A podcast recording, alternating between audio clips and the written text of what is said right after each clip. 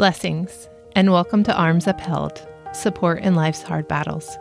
I'm Lynn Pierce, and I'm here to hold up your arms with encouragement, something to think on, and a prayer to focus on the one who holds all things together, while you continue to fight the battles in your life. In the midst of battle, life can feel overwhelming, challenging, or beyond. I don't know what God has called you to do, what battlefield you are walking through, but at times you may find yourself feeling this way. I want you to know that even though your battle likely looks different than mine, I'm here to support you. I want to stand with you until the breakthrough happens and you can see the victory materialize. My hope is that these few minutes we spend together will help you lighten your load, feel seen, connected, and loved, and fix your eyes on Jesus. Let's begin with God's Word. He Himself is the sacrifice that atones for our sins, and not only our sins, but the sins of the whole world. First John two two from the New Living Translation.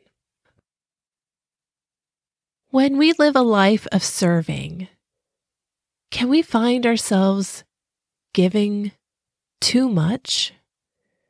Is there such a thing? Jesus lived as a model for us, and He sacrificed all the way to the cross. Before Jesus came, there was a whole system of sacrifices. The law is written out in detail in the Old Testament book of Leviticus. However, we still find verses like Hosea six six, in which God says, "For I desire steadfast love and not sacrifice, the knowledge of God rather than burnt offerings." Jesus actually quotes this verse in Matthew nine thirteen as He's rebuking the Pharisees. The concept and practice of sacrificing would have been something the Pharisees thought they were experts on. It seemed black and white to them.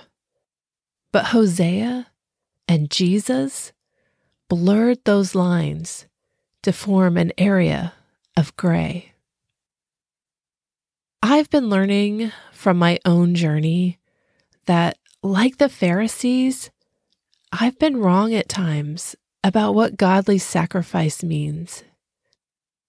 I have given more than I really had, and I have sacrificed who God made me to be.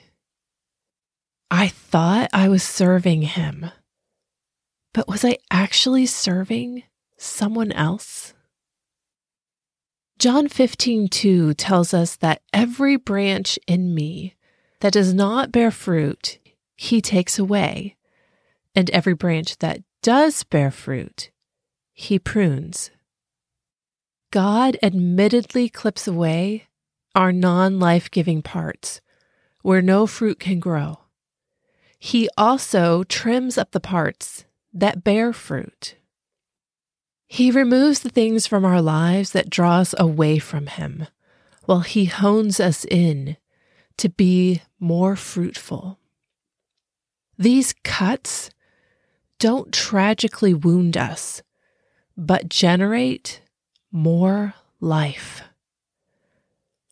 However, when we offer up life-giving parts of ourselves because someone else demands them, this is not what Jesus desires for us. This is a ploy, a tactic of the enemy. God created us uniquely us. Our journey of salvation and transformation are also uniquely ours. This transformation is one in which we grow ever more like Christ. The thing is, even as Jesus went to the cross for us, He stayed true to Himself. He was the same as He was any other day. He spoke when He needed to, and stayed quiet when there were no ears to benefit from his words. He knew hearts. He mourned for the lost. He forgave. He offered hope. And he remained ever loyal to his Father. He sacrificed himself, but he never gave up who he was.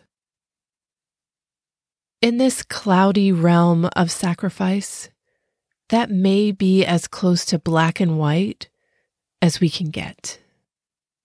To sacrifice, we must be willing to give up that which is given to us, but never give up who he created us to be.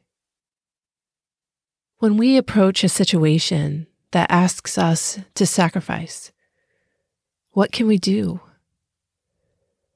I think our first step is to seek God. As we pray and seek His will, we connect to our source, our source of life, our Creator, and the one who's in the process of transforming us. And we can always ask Him our questions. Is this giving aligned with your will and your plan for my life? Am I sharing your blessing, even if it makes things tighter or harder? Or am I giving up that which I don't really have to give? Is the cost going to wound me or produce more fruit? Am I giving up more than resources? Am I giving up a part of myself? Am I planting a seed or cutting off a life-bearing limb? The gray area causes us to seek the source of all wisdom. But perhaps it is gray for another reason as well. The lines of black and white may be slightly different for each of us, creating a blended gray. What is a tragic wound to me could be a trim for you. Or what I can give in one area is too much for others. This is why it's so important to cultivate a personal relationship with our Lord. As we study the knowledge of God in His Word, we also learn to recognize His voice. As we learn to trust Him, we discover what is truly life-giving and what needs trimmed away. As our relationship develops and our trust deepens, we become more aware of God in our lives. More and more we desire His will over our own. We learn to recognize His blessings and appreciate His beauty. We talk with Him throughout our days. We thank Him and praise Him. Paul reminds us in Romans twelve, verse one, to present our bodies as a living sacrifice, holy and acceptable to God, which is our spiritual worship. In order to sacrifice, we need to be living. This is how we worship our Lord. And when we give in His name that which He Himself gave us, we may just find ourselves coming more alive. Perhaps that's the key to sacrifice. When we give away that which God gave us, there's resurrecting life on the other side.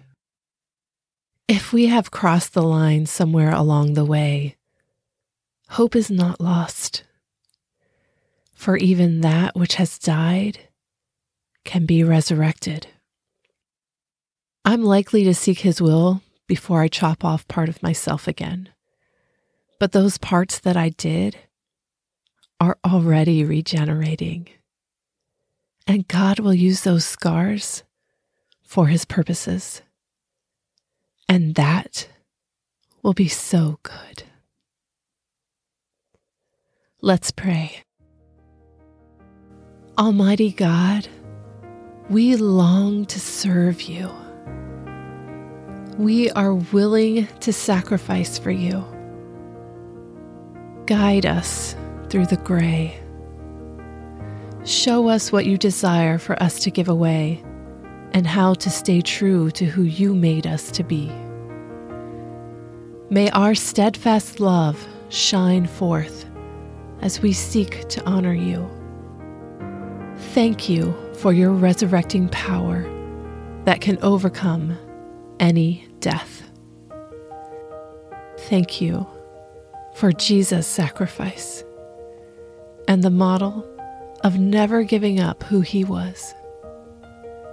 It is in his name we pray. Amen.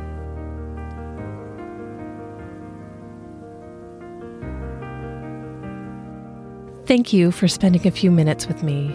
Your time is precious and I appreciate it. If you enjoyed this podcast and it has helped you in any way, please tell a friend so it may bless them as well.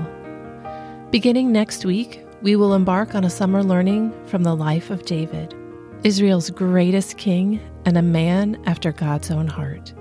We will spend ten weeks from June through Labor Day with David, not necessarily in chronological order. Those of you who are amazing with numbers will notice that there are more than ten weeks in the time period I just described. I'm letting you know now that I will be taking off four weeks in July to rest and breathe and spend time with my family. We'll pick back up with David on July thirty-first. But before that comes, we have the month of June to spend together. I'm so glad you're here. And even though your battle may look different than mine, let's stand together. I'll keep your arms upheld until victory is real in your life. Remember, God is for you, and so am I.